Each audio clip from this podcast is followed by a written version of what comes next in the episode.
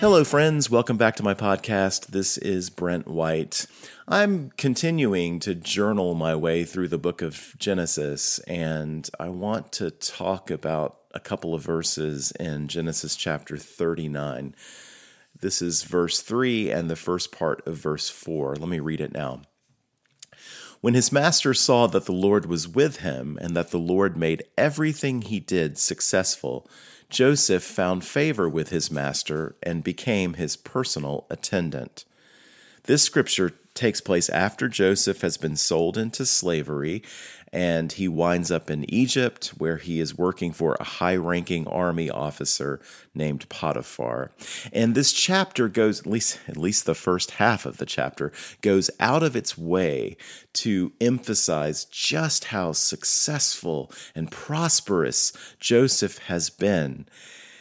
And at the same time, the scripture insists that Joseph's success comes from God. And this reminds me of Psalm 104, verse 21. Listen to this interesting verse. The young lions roar for their prey and seek their food from God. Now, allow me to be indignant on behalf of young lions everywhere. After all, God isn't exactly placing the antelope in the lion's mouth.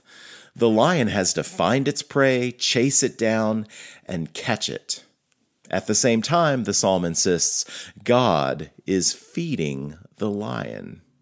Well, say what you will about lions, they don't need Xanax for anxiety.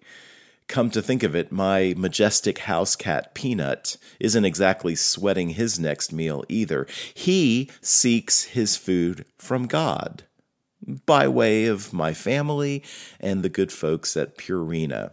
Nevertheless, if it's true for lions and house cats, it's true for us who are God's children through faith in Christ. Joseph, as today's scripture makes clear, prospered because of God. And when we prosper, we also do so because of God.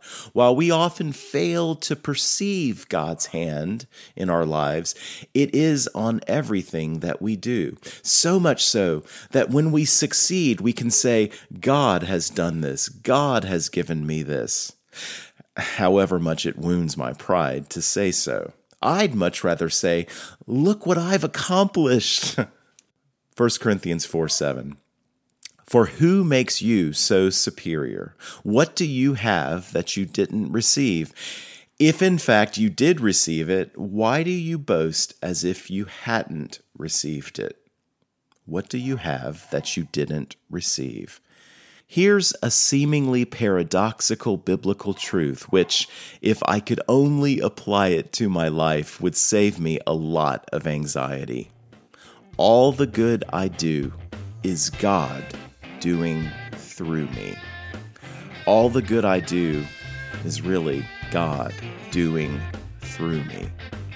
Thank you, Jesus.